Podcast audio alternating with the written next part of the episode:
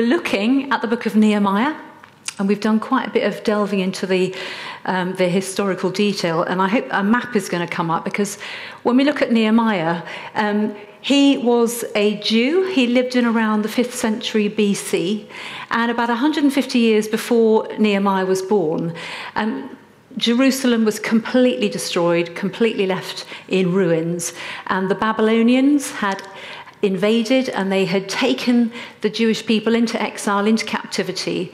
And about 150 years after that, um, you've got this great big superpower, which is Persia, and this incredibly powerful king called Artaxerxes. And here is where we meet Nehemiah. Now, Nehemiah, we heard, is a, he's a cupbearer. Um, he serves King Artaxerxes, and he is filled with grief and distraught when he hears news uh, from a remnant of Jewish people that have visited Jerusalem who tell him how it's still in absolute ruins. Now, this hurts him because the Jewish nation, they absolutely identify with the city of Jerusalem. It is a symbol of their faith and it is a symbol of their national identity, and it is in ruins. So for him, it's like their whole nation is still completely in ruins and a, a heap of rubble. So Philip talked about how there are four stages to vision.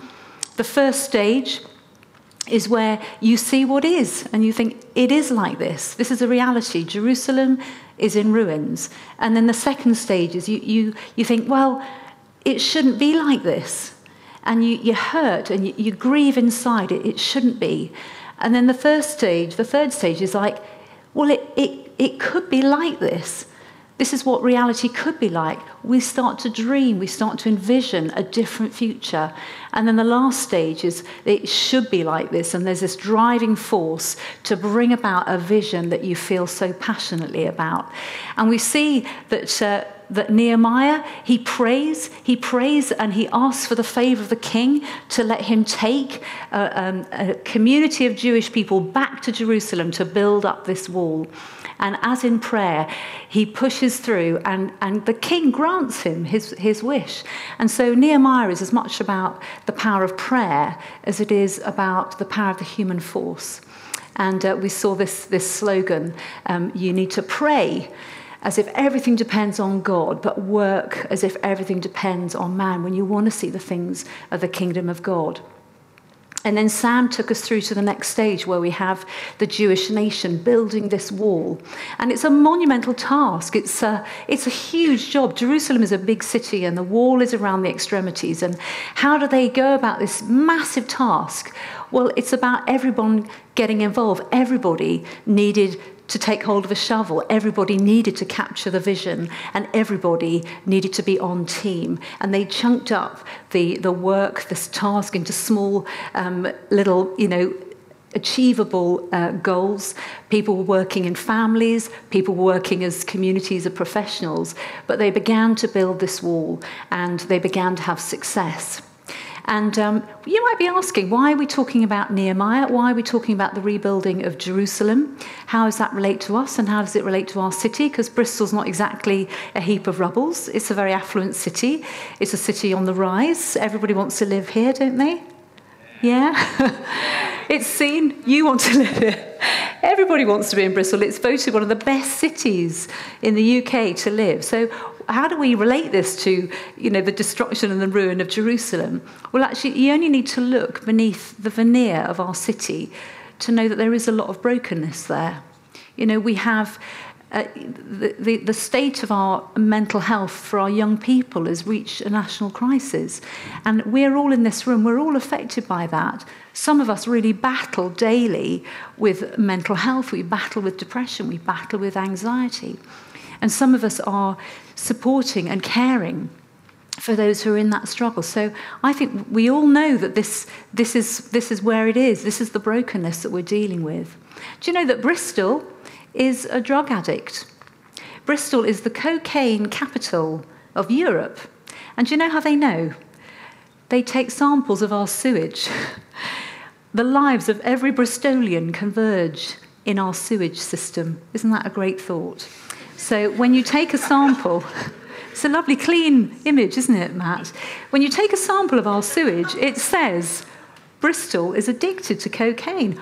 I don't want to be addicted to cocaine. This is my city. I want to be healthy. I want us to be whole. I don't want us to be under kind of life um, debilitating conditions. So that really disturbs me. I feel really strongly about this addiction in our city.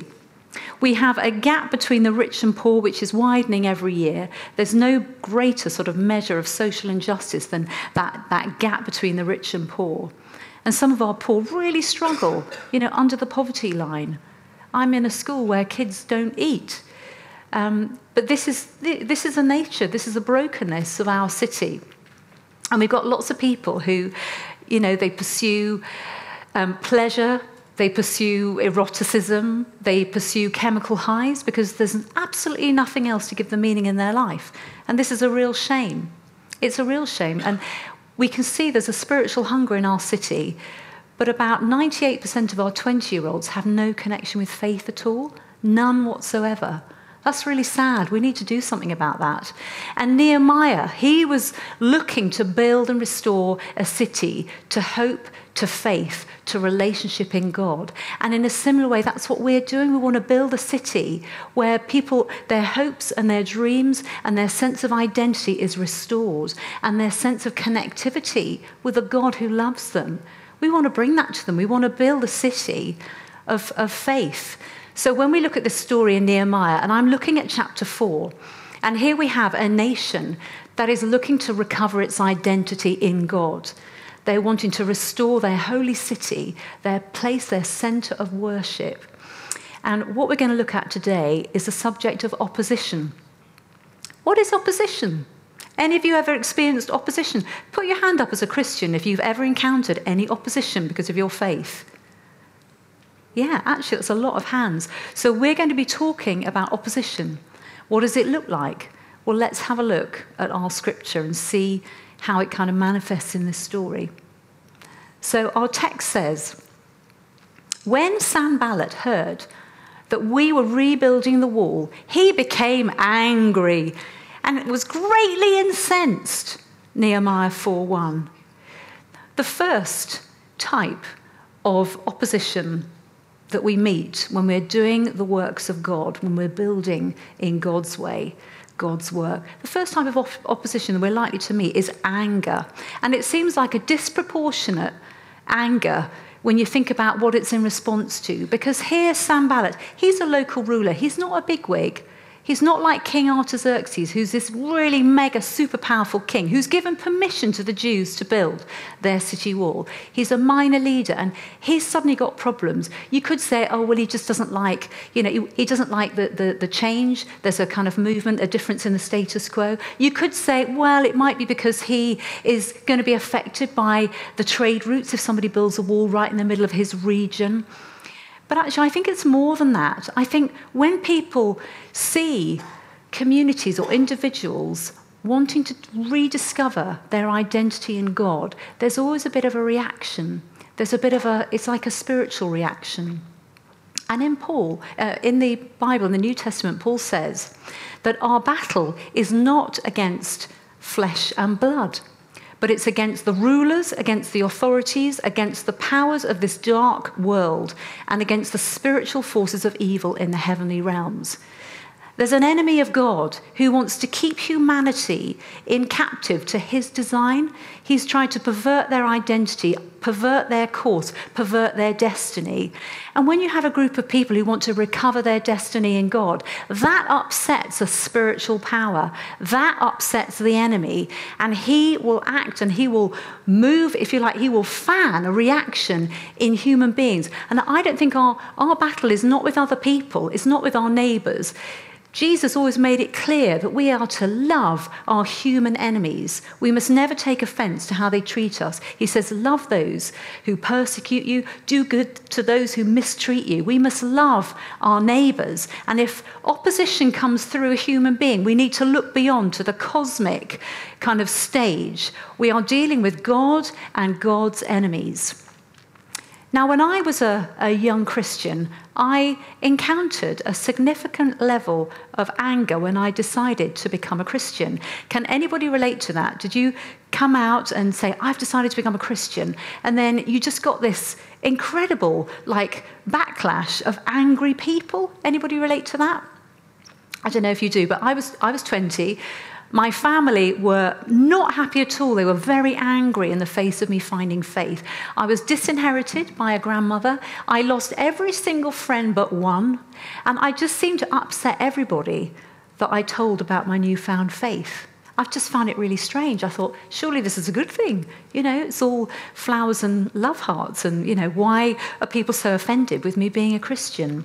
And I think it's just this spiritual dynamic going on. People were, they didn't know what, what kind of forces were at work in them, but there was this kind of disproportionate level of anger that I seemed to encounter when I said, i have decided to become a Christian. So that is the first type of opposition, number one. You just get this anger this kind of disproportionate, angry response. is a bit like gaslighting. You know, I'm going to be angry and it's going to make you step back and, and decide or, or reconsider what you've chosen to do. I'm going to stop you from moving forward in this, this anger. So that's the first one. And let's look at the passage and look for the second one, because I think this is the most interesting. It says that Sanballat, he ridiculed the Jews, and in the presence of his associates and the army of Samaria, he said, what are these Jews, oh no, sorry, what are these feeble Jews doing? Will they restore their wall? Will they offer sacrifices? Will they finish in a day? Can they bring the stones back to life from those heaps of rubble, burnt as they are? So, number two, the second type of opposition that Christians receive is mockery mockery. They try and make you feel a fool because you believe in God. And here Sanballat is saying, You're a bunch of idiots. You're weak. That's why you're looking to kind of rebuild your wall and, and rediscover your identity. You're weak, you're feeble. You're trying to do something which is impossible. Those stones are ruined. They've, ex- they've been exposed to such high temperatures, they'll never be useful to build a wall. What you're doing is utterly futile. You're a bunch of idiots. When I became a Christian, I was made to feel like a complete idiot. I just kept hearing references to socks and sandals and tambourines. Oh, are you going to start wearing socks and sandals? Are you going to start bashing your tambourine and singing hallelujah? And I just, I got this over and over again from kind of different sources. And do you know, honestly, I was baffled. I had no idea what they were talking about until I met Dave Mitchell. and they were they were thinking about the hippies, you know, the Christian hippies, the Jesus movement of the 60s and 70s. I hadn't heard of the Jesus movement. Everyone that I met in church wore a suit and a tie. You know, we were quite slick in the 90s. But, you know, the, the hippie movement was the 70s. Actually, there were still hippies in Bristol because I was in Surrey. There were no hippies in Surrey. But when I moved to Bristol, there were hippies everywhere. So Christian hippies that didn't wear, they didn't wear sandals, they wore no shoes whatsoever. But I just got a lot of this kind of like really patronizing, really kind of ridiculing mockery. You know, people treated me like I was intellectually subnormal. So I'd have people say, Oh, you're a Christian. Oh, sorry for you. You believe that the world was made in seven days. Oh, sorry for you. Oh, you, um, you don't believe in the Big Bang then, even though it's been proved, because you're a Christian and you don't believe in science. That's a big thing, isn't it? Oh, you don't believe in science because you're a Christian. And then, you know, they would say, oh, and you can't think for yourself. You have to have someone else think for you. You can't make decisions. Someone who's wearing socks and sandals and bashes a tambourine is making your decisions. And I literally was treated like I was the biggest idiot, you know, a woman with absolutely no brain whatsoever. I mean, I'm not a stellarly intellectual woman, not like Sam Cooke. He's not a woman, he's a man. or maybe, or maybe he is a woman. He does all the things that women do really well. He does them. I, I don't know how he does that. I may not be stellarly intellectual, but I'm not stupid. I don't think I am. You've all gone silent. I could be wrong here.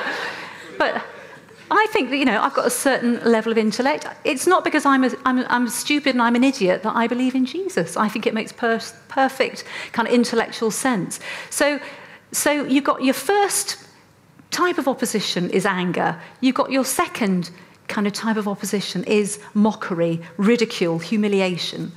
And then the third type of opposition is aggression. It's when that anger turns into some kind of intimidating action. And we see it in the text. It says, But when Sanballat, Tobiah, the Arabs, the Ammonites, and the people of Ashdod heard that the repairs to Jerusalem's wall had gone ahead, mm, and that the gaps were being closed, they were very angry it's just like a, it's a display of strength. Suddenly, the people of Jerusalem look like they're beginning to accomplish what they set out to do. And these, these guys get really angry and they get really aggressive. They plotted together to come and fight against Jerusalem and stir up trouble against it.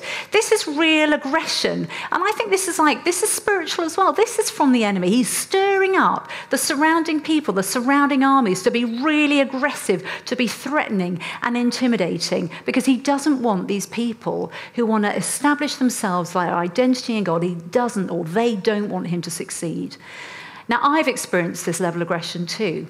And I know it's not unique. You know, around the world, there's intense persecution against Christians. You might be afraid for your very life if you profess that you're a Christian. But we do experience it in little, smaller measures in, in our country, in Bristol, um, in, in Britain. And when I was about when I was about 21, I got my first job in, it was in a computer software company, and I worked in the Guildford Surrey, Surrey Research Park. And um, I wanted to be there to be a light and a witness for Jesus. I was completely kind of an over, over the top sort of like Christian fanatic. I, I do sort of confess I was a bit over the top, but I just, I just thought I'm here for Jesus. I want everyone to know that I'm a Christian and I love God and He loves them. And, you know, we're to, I want to build the kingdom in my office space. And I worked in one of these kind of open plan offices. So um, everybody could hear your conversations, you know, everybody knew everyone's business. And within a few months, it was all fine at the beginning. And then a few months into my job, my boss decided that he really didn't like me.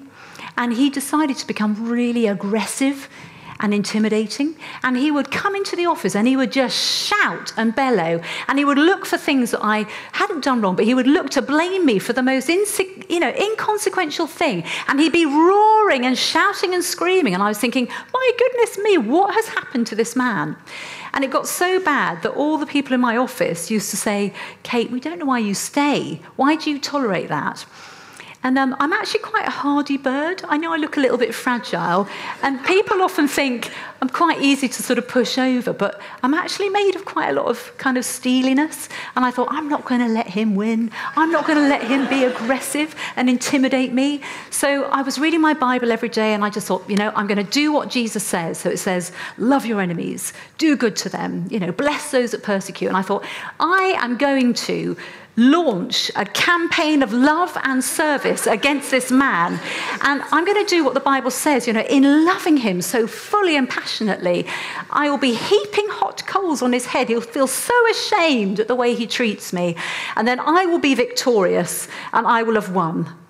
So I, I started my campaign. And it, it reached a kind of, it culminated in this one day where it was really over the top. Now, I, I was his PA, but I didn't have to buy him lunch.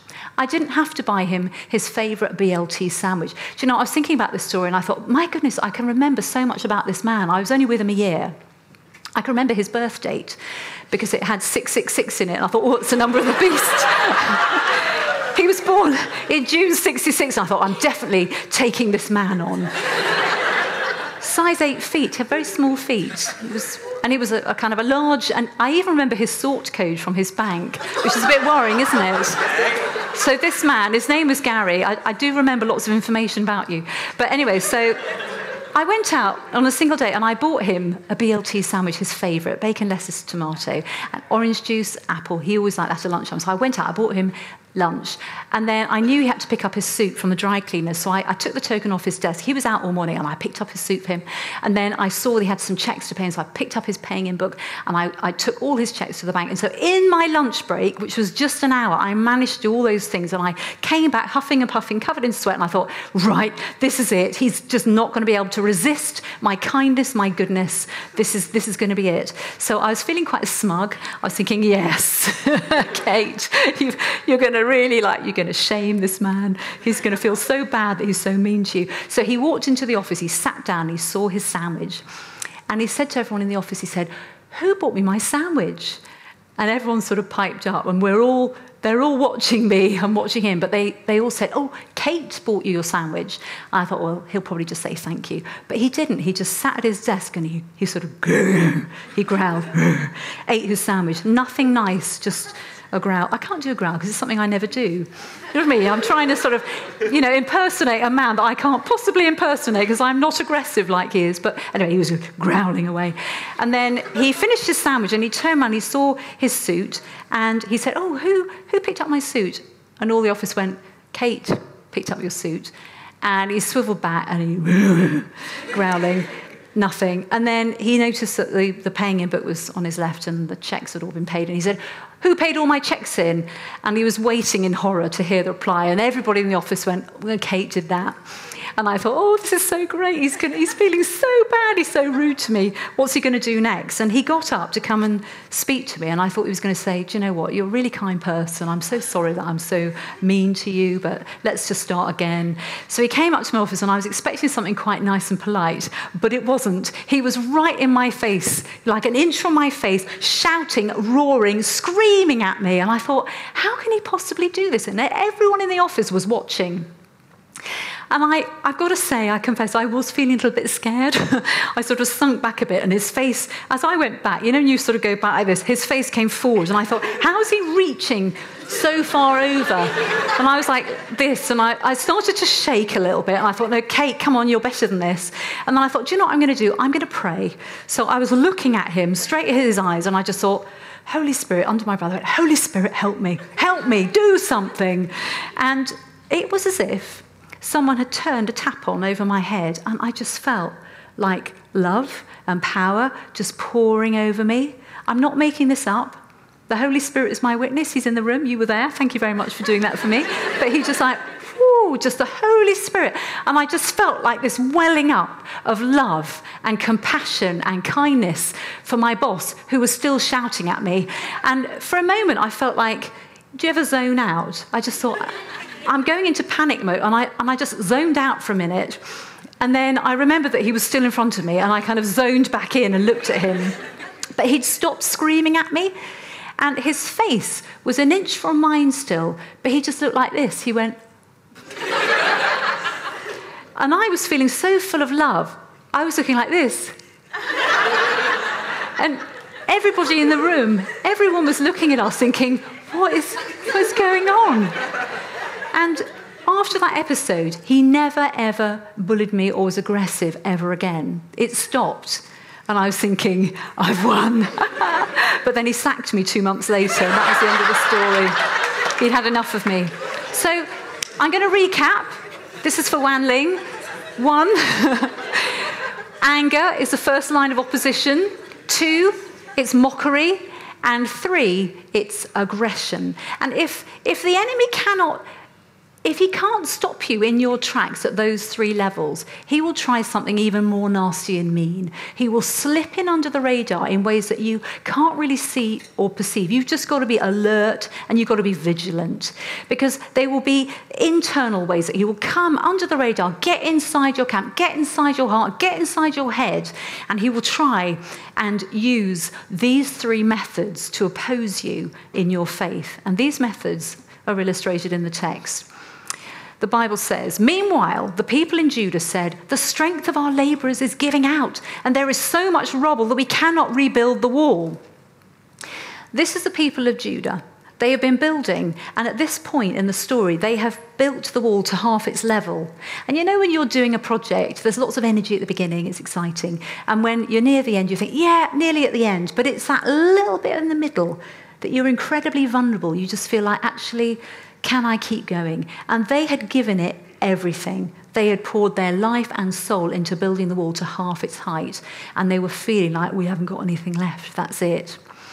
And this was the point where Nehemiah just strengthened them and spoke in and said, We've got to give it a bit more. And I know as Christians, we can get to that point. I've been a Christian for 30 years. I've been doing hours and hours of like volunteering and social action, hours pouring into church. And there are moments where that little thought comes into my head like, this is not doing anything. It's completely ineffectual. You're not making any difference in your world. You might as well just stop. And that really gets into my head, and it's discouragement. It's discouragement from the enemy. He's trying to stop me from within. He's trying to make me lose heart, to get rid of my courage, to get rid of my strength. So that is one, that's one of the ways that he gets in and, and, and opposes you, but from the inside. And the second is this it says, Also our enemies said, Before they know it or see us, we will be right there among them and we will, we will kill them and put an end to their work. This is fear. This is the second internal, kind of insipid, under the radar means of opposition that the enemy will come at you. And I know that fear is a big thing, and I want to kind of stay on this for a little while because there's a lot of us who experience fear in our lives. We talked about anxiety and depression, but there's other types of fear that just niggle away. You know, especially if you make a decision to become a Christian. First of all, there's a fear of what other people will, will do or say. Will I get rejected? Sometimes there's a fear if you make a decision, you know, for God to live your life for God. Is that like a, a, a like have I just completely ruined my chance? Chances of any decent and, and fulfilling career. You know, for some women, becoming a Christian limits their kind of their options regarding a man. They're like, oh, suddenly there's like there's two men. Well, in my case, it was like one man for 30 women. You're thinking, you're panicking because you're thinking, will any of us get married? There's just the one. So it can be a fear for women I've talked about this before, haven't I? But there's a fear that you might not, you, you, you'll be limiting your options. You might not do as well if you choose to follow God. And then there are other types of fear, and this is a really, this is a really serious one. Because there's one actually that Philip and I have both experienced. There's this word that goes in, and you can see in this text, the fear is that is death. And, and they're fearing in their heads, they're hearing this narrative that Sanballat and his armies, you know, everywhere you turn, we're going to kill you. And we can often get fed this narrative of death. And I know Philip, when he was a little lad, he just he had this narrative going on in his head. And a prophet, when he was in his teens, a prophet spoke over him and said, You're going to die an old man. And that completely broke it. And when I became a Christian, basically I was nursing my mum. She died very young. And ever since her death, I've had this narrative, this voice going in my head. And I've heard loads of people confess the same story. You know, I fear that my life is going to be short. And that is not from God. That is from the enemy. It's not from you either. It's a demonic, it's a lie, and it's fear that's being fed into you. And I want you to know that if you're that person and you get that narrative fed to you, this is what you say. You just say, You don't get to decide. You don't get to determine your vision for my life. I do not agree with that. And I say no. And God says in the Bible, He says, with a long life will I satisfy you. So you just say over, your, over yourself, God has said, with a long life will He satisfy me. The enemy does not get to determine our, our life. He does not get to determine when we die. Actually, that is totally God's realm. You read it all over the scripture. That is God's department. He doesn't get to speak, and He is not allowed to speak those words into our minds. So, fear is another way that the enemy just sneaks in and, and disturbs your vision. He disturbs your means of operating, and you know, he can really cripple you with that kind of lie. So, there's one, the first internal uh, type of opposition we get is discouragement. The second one is fear. And the third one is this. Then the Jews who lived near them came and told us ten times over wherever you turn, they will attack us. This is our third one, which is negativity. It's like predicting the worst possible outcomes and, and projecting a really negative future. And they didn't stop, they kept saying it. So they said it 10 times over. And sometimes we can be a bit like that in church. We can speak really negative things over the church, over one another, and we can sort of collude with each other with this negativity. And we need to be aware that this is a strategy of the enemy to oppose us and stop us in our tracks. So, the question you're asking me now is what do we do in the face of opposition? And we can look at Nehemiah because what he does is really, really interesting. How does he confront all of these different types of opposition that are hurtling towards him? And the Bible says this From that day on, half my men did the work, while the other half were equipped with spears, shields, bows, and armor. Those who carried materials did their work with one hand and held a weapon in the other, and each of the builders wore his sword at his side as he worked. This is not what you expect, is it? Because you've got these builders, they've done half the wall. The, the, the, the people of, of Israel, they are, they're still in this kind of this situation where the enemy is camped around them and being very threatening and being very aggressive, and they're halfway to building and finishing the wall. But what do they do? You could either say, like, drop your weapons and just dig as hard as you can and keep building, keep building, and eventually the wall will be secure and we'll be safe. Or you could say, okay, let's drop your, your um, um, spades and shovels and just pick up the sword. Let's go and fight these guys. Let's kill them. But you don't do both. It feels like you're all sort of compromising the success of your mission. But this is what Nehemiah instructs people to do. At the beginning, it's like, well, half of you are going to dig, half of you are going to be with your arrows, with your swords and shields. And then he said, actually, forget that put the, the sword in one hand and then put your shovel in the other. Just do both. And this is a really good principle for us because it yokes again that thing about prayer and pray as if everything depends on God, but work as if everything depends on you. There's this kind of image that sword and warfare and just laboring and pushing through and just putting your sweat and all into something, they're, they're meant to be yoked together. And it's interesting, some churches are really good at, at, kind of doing the whole spiritual warfare and prayer and, you know, worship. And they just neglect the kind of the, the, works, the shovel, which is like social action, getting your hands dirty. And then other churches are really good at doing the kind of practical, and they neglect doing the, the kind of the more spiritual. And the way, the reason I call it spiritual is because always the sword in the Bible represents spirit. It calls, you know, it calls the sword the sword of the spirit, and it's the word of God. It's actually the active power of God and they are to use and hold and wield the sword while they're using the shovel. And I just want to go back to my story with Gary, my boss, and say, I, I want to show you where the sword and the shovel was demonstrated because I was a very young Christian. I, I didn't know this about the sword and the shovel. But when I went into that office and I wanted to bring the kingdom, I wanted to witness, I wanted to share God's love, I wanted to serve with all of my heart, that was me bringing in the shovel because God can't do that. Only I can do that. The shovel represents, you know, the might of man. Only I can witness God to people. Only I can bring the love and service of God to people. That was me bringing in my shovel.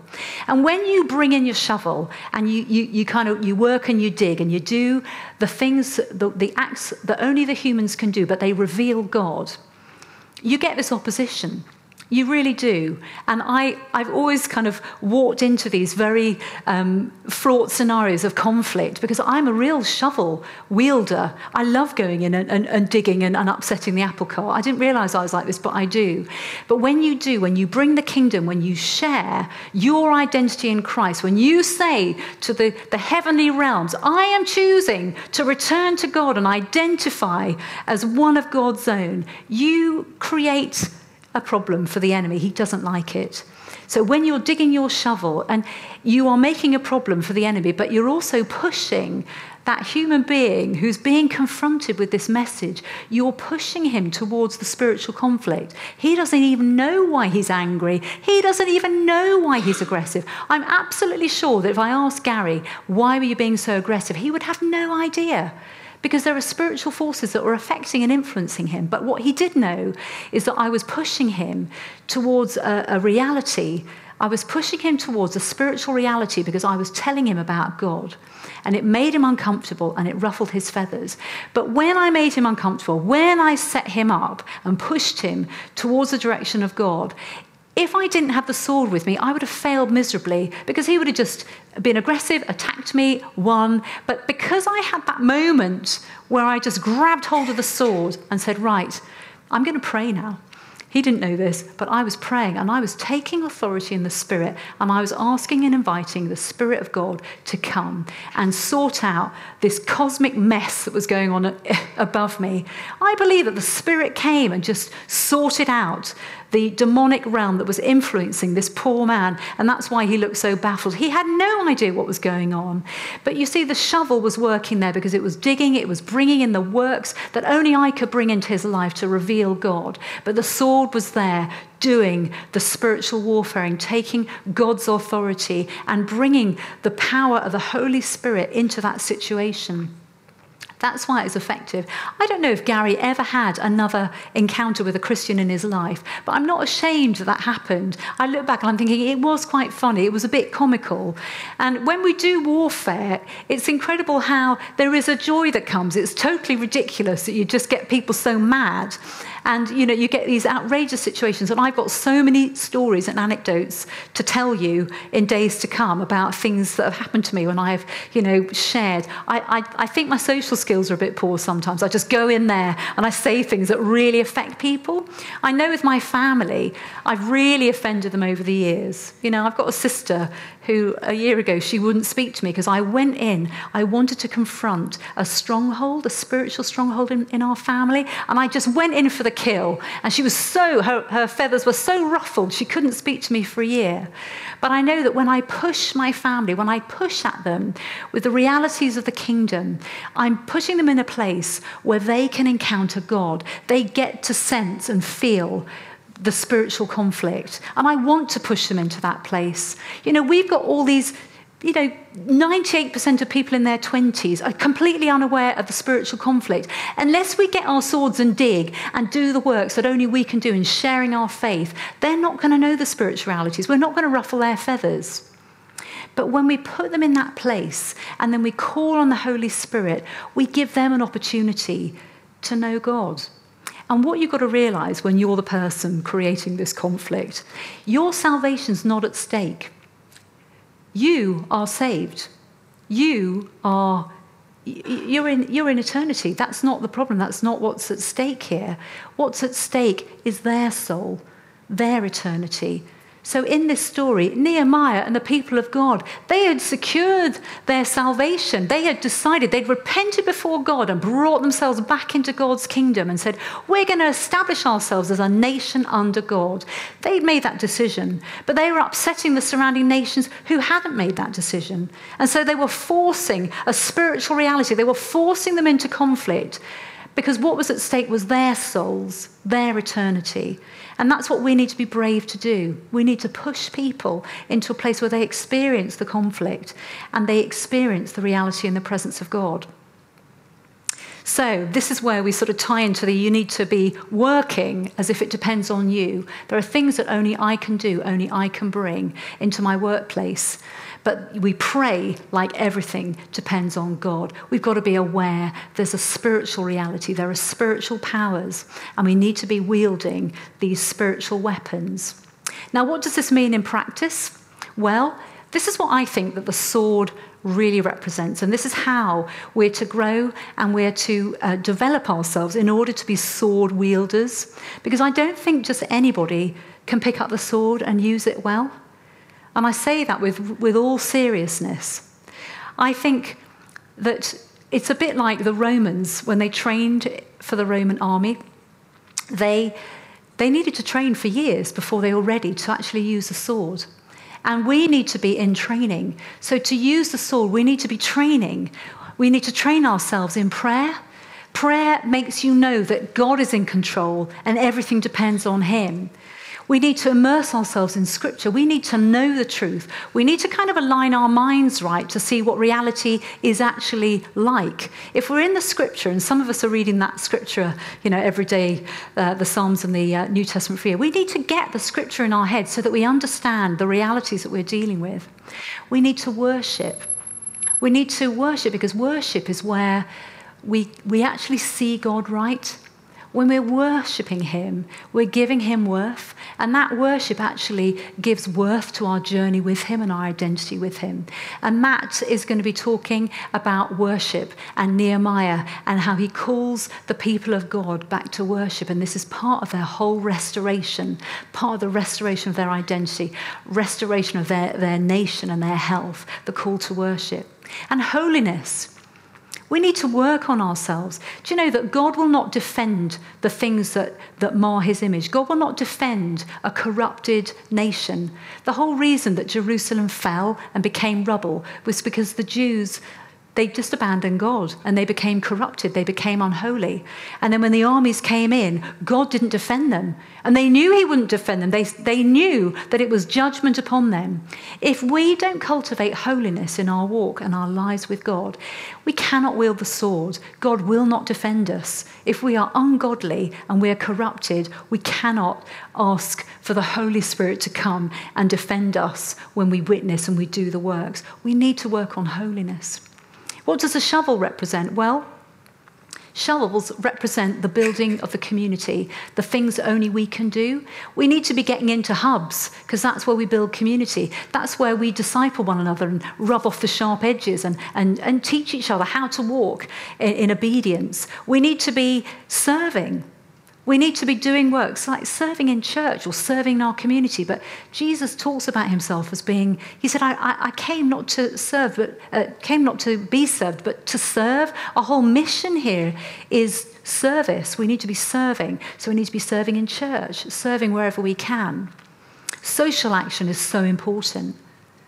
Building the kingdom is about taking the brokenness holding it and finding ways to bring that healing and bring that restoration. And we need to be witnessing. I showed you with my example with Gary. Witnessing is building the kingdom. There's no point winning spiritual battles if you don't build on the territory that you've gained. So you need to be witnessing and building community. Okay, the great news at the end of this story, which needs to be celebrated, is after all this opposition, after all this attack from the enemy, the, the wall was completed in 52 days. That was incredible. I mean, it's a massive, massive wall. And they were building with instruments and, and they were building with bricks that were, were damaged, but they built this wall in just 52 days, in spite of all the opposition, in, front, in spite of all the humiliation, in spite of all the discouragement and the fear. They completed the wall, and it was an incredible victory on their part. Okay, so I'm going to end um, with this, which is my big idea. My big idea is we overcome opposition by taking up both the sword and the shovel. We pray as if it all depends on God, and we work as if it all depends on us. I'll say that one more time. We overcome opposition by taking up both sword and the shovel. We pray as if it all depends on God, and we work as if it all depends on us. So I'm just going to close in prayer. Father God, thank you for your Holy Spirit. Thank you that He is the sword that we wield. Lord, thank you that you give us the shovel because, Lord, there is a work that we do and there's a part that we play in building your kingdom. And thank you that the shovel represents our part. And thank you, God, that the sword represents your part. And we work in partnership with you. Father God, give us strength in the face of all opposition to do your works. And Lord, remind us of how we wield that sword. Remind us, Lord, how we work that shovel. And let us be committed to building your kingdom here in Bristol. In Jesus' name, amen.